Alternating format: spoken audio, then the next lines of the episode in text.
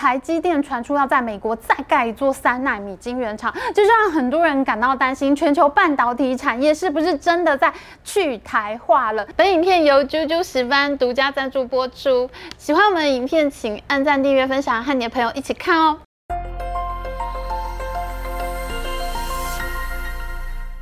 Hello，大家好，我是 Amy。在开始新一集半导体争霸系列影片之前呢，我们要赶快来 update 一下最新的噩耗。十月七号才对中国半导体痛下狠手，美国商务部真的是马不停蹄耶！他们在十一月十七号又开新的会议了。这一次呢，是美国材料与设备技术咨询委员会 （Material and Equipment Technical Advisory Committee），他们跑去了商务部开会。我们在之前的影片呢，就已经做过商务部负责人 Alan。Estevez 的报道了，这个在美国国防部任职了三十六年的军事资深官员，竟然带领美国商务部先打起经济战，对中国半导体产业下了最狠绝杀令。这一次，Alan Estevez 又会掀起什么样的波浪呢？真的是非常期待啊！我们一定会紧跟追剧的。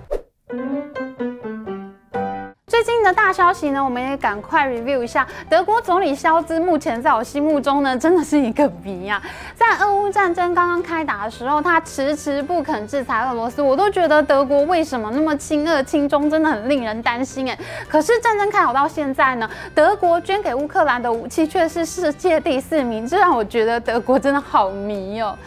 那么最近呢，中国远洋集团收购德国汉堡港四分之一的股权，而且呢，在习大大宣布二十大连任之后，德国总理肖兹又马上出访北京，这让我又开始觉得很不对劲了。但是没有想到，就在我们今天录影的早上，传出来德国政府否决了瑞典公司 c l e x 并购晶片制造厂 Elmos 的新闻，因为这家瑞典公司呢，它已经被中国公司收购了，所以德国政府就否决了这个收购案。同时间。那他们也否决了另一个中国企业想买德国半导体封装厂的案子，所以目前呢，德国在半导体产业上面的态度似乎还是比较坚决的。到底德国会在未来世界局势中站在什么样的位置呢？我觉得我们还要继续追剧，继续观察。另外一件大事呢，就是台积电传出要在美国再盖一座三纳米晶圆厂，这就让很多人感到担心，全球半导体产业是不是真的在去台化了？现但大家都非常担心，世界各国是不是打算放弃台湾，只拿走金圆产业？尤其是之前彭博新闻报道过，美国政府的台海战争终极剧本。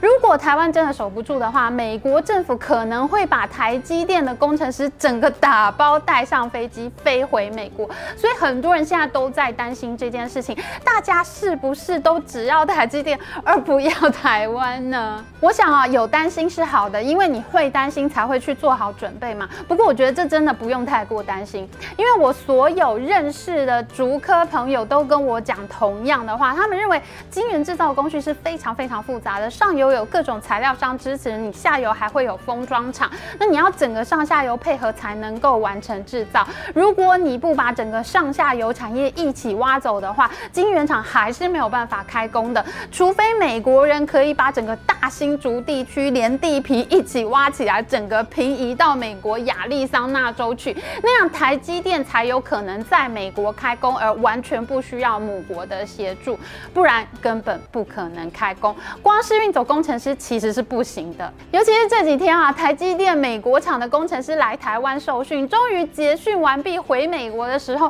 就有很多疑似台积电的员工在 PTT 上面呢推文，他们说真的很受不了美国工程师，哎，推文上面就说啊，巨婴终于走了，十八厂各组主管应该超开心，巨婴时间一到就要喝咖啡、喝下午茶，准时下班回家。美国工程师在台湾被嘲笑为巨婴，其实这是因为。美国工作形态和台湾真的有很大的不同，台湾人这种耐操耐磨、超长工时、认真负责、有耐心又不要劳权的员工，真的没有那么容易找。就像张忠谋他自己都说过，美国的工程师是很难适应台湾晶圆厂的这种生活的。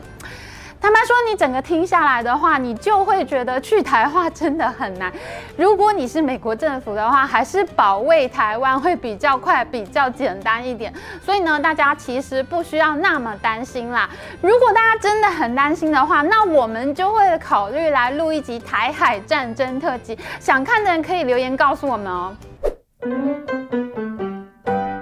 牵涉到台湾的国家安全嘛，所以在台湾呢，关心美中科技竞争的人特别的多。如果大家有一直收看我们半导体争霸系列的话，应该都知道，我们这个系列有一个假设，那就是半导体是一个非常烧资金的产业。中国作为一个后进者，他得要投入很多资金，烧很多年才可能有所成就。但是呢？这个做法就很有可能会重演冷战时期美国和苏俄的太空军备竞赛。苏俄因为投入了太多资金进去太空竞赛，它就没有资源发展其他产业，最后呢导致经济崩溃，导致苏联政权瓦解。而中国现在很可能正在重蹈覆辙。最近我自己在搜集资料的时候，非常惊讶的发现，美国和中国的对抗远比我自己想象中还要更像是美苏对抗。我们大家都知道，中国在改革开放之前呢，是一个经济非常落后的国家。那个时候呢，台湾开放返乡探亲，很多去过大陆的人回来台湾都说好惊奇啊，都说中国怎么怎么落后，多么多么落后等等的。当时呢，就有很多台商去大陆包二奶，欺负大陆人，对他们的态度真的很恶劣，很像暴发户，连我自己都觉得超丢脸的。然而，现在中国能在全球经济中快速的崛起，最大的原因呢，还是因为在西元两千年的时候，美国协助中国进入了 WTO 世界贸易组织，中国就逐渐成为了世界工厂，拿下了全世界的订单。中国对美国的贸易顺差每年都有超过三千亿美元，也就是说，中国每年年净赚美国人超过新台币十兆元那么多。可以说呢，中国。其实就是一个被美国扶植起来的国家。可是呢，在我自己看过了很多资料以后，很惊讶的发现，原来苏俄也是一个被美国扶植起来的国家。哎。在苏俄共产党一九二二年推翻满清，哦不不不，他们是推翻沙皇帝制，建立苏维埃政权的时候，苏俄当时是一个很穷的农业国家。他们到二十世纪初呢，都还在用木头做的犁翻地种田，农业生产就是小农家一户一户的自己种自己吃，连农业代化是什么都没有见过，更不要说是工业化了。整个苏俄在一九二九年呢，只生产。了一百辆汽车，这跟我们心目中被美国击溃的那个军事大国苏俄的形象是完全不同的。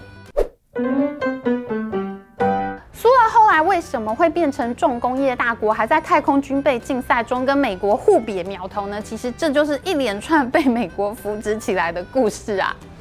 现在中国所实行的计划经济体制呢，其实就是脱胎于苏联。史达林是启动第一个五年经济计划的苏俄领导人，而计划经济的核心概念呢，就是所有的经济供需调配都由国家来进行，也就是我们在上一集影片中所提到的举国体制，由国家来决定要向什么样的方向发展，那就会集中力量办大事，所有的资源都集中到这个产业。来，那中国目前呢已经发展到了“十四五”，也就是第十四个五年计划。史达林在苏俄的第一个五年计划里面发展了集体化农业，也就是他把农地呢都收归国有，兼并起来，以后就没有小农了，大家都是同一个农村公社的人。然后呢，他们就用机械化的耕作方法，大规模有效率的耕种大片的土地。当然，这个结果会比一个一个小农各行其事。要好的很多，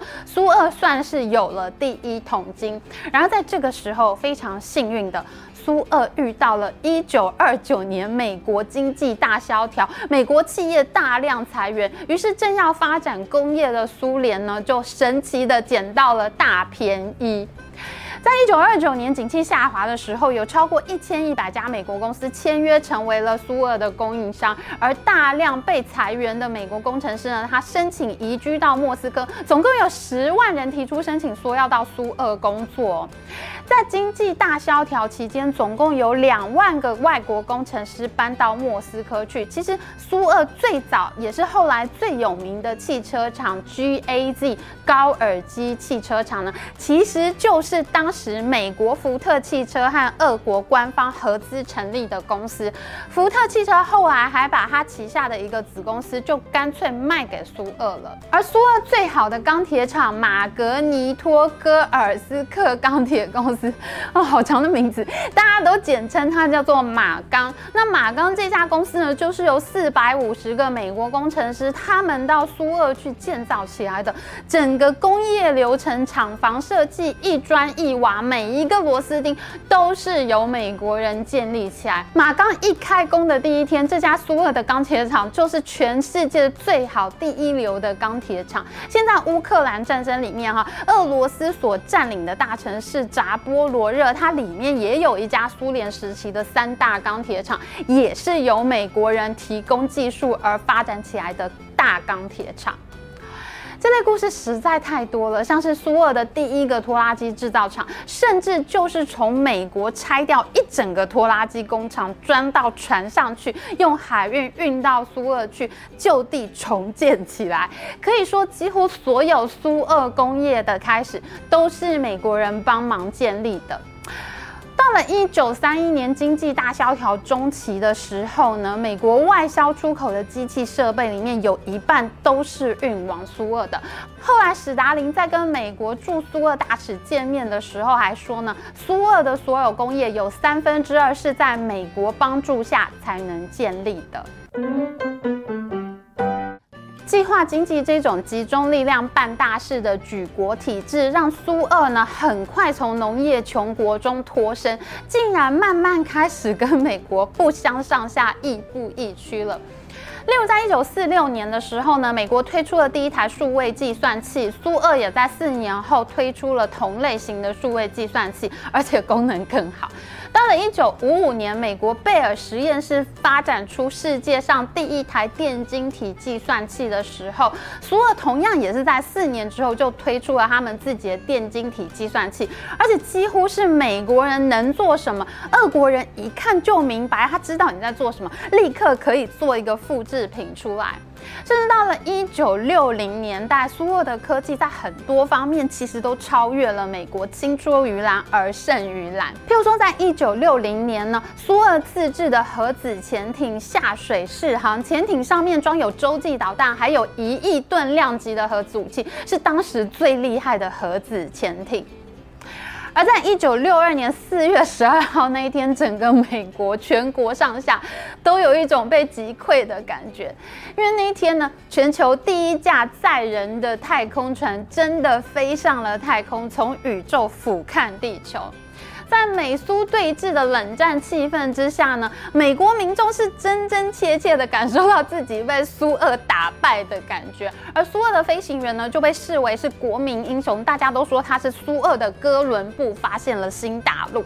后来美国 NASA 呢把阿姆斯壮送上月球，完全就是美国需要在太空竞赛中扳回一城，才有了阿姆斯壮的一小步，全世界人类的一大步。我知道大家现在都很。很担心啦！现在中国发展很好，中国的经济很强盛啦，很多人呢就看衰美国，觉得美国快要不行了，甚至就连美国自己都有一些学者在说，美国只是因为输不起，不愿意把世界霸权的地位主动交给中国，所以才发起这场美中对抗。在这种论调下呢，很多人都担心美国没有办法再一次驯龙成功。可是其实我们看看苏俄和日本的经验，就会知道。苏俄和日本，他们都是美国所扶植出来的国家。苏俄在他最穷困的农业时期，日本则是在他二次大战后无条件投降、国家完全失败的时候，他们都接收了从美国来的资源，从美国来的工业。而苏俄和日本在最强盛的时候，对整个世界都是有强大影响力的，甚至苏俄在很多方面都超越了美国。而美国曾经驯服的这些国家呢，都在世界经济上占有举足轻重的地位，比现在中国在全球经济中的位置还要重要的多。所以呢，我觉得大家不用那么担心苏俄的教育水准、人才强度，还有他们忍受艰苦生活的能力，被叫战斗民族，绝对不是浪得虚名啦。苏俄在全盛时期呢，比现在的中国还要强得多，甚至就是现在中国的很多军事科技还要向俄罗斯采购。所以我想，我们现在呢，真的可以静下心来，好好学习观摩美国这次是要如何寻龙，如何让中国呢找寻到他们自己在世界经济中最恰当的位置。我觉得我们生逢其时，真的是攻逢其胜，所以我觉得大家真的不用那么担心，我们还会持续追剧报道这。场世纪大对抗的后续盛况，喜欢我们影片，请记得帮我们按赞，还有记得按订阅频道加开启小铃铛。我们下次再见哦，拜拜。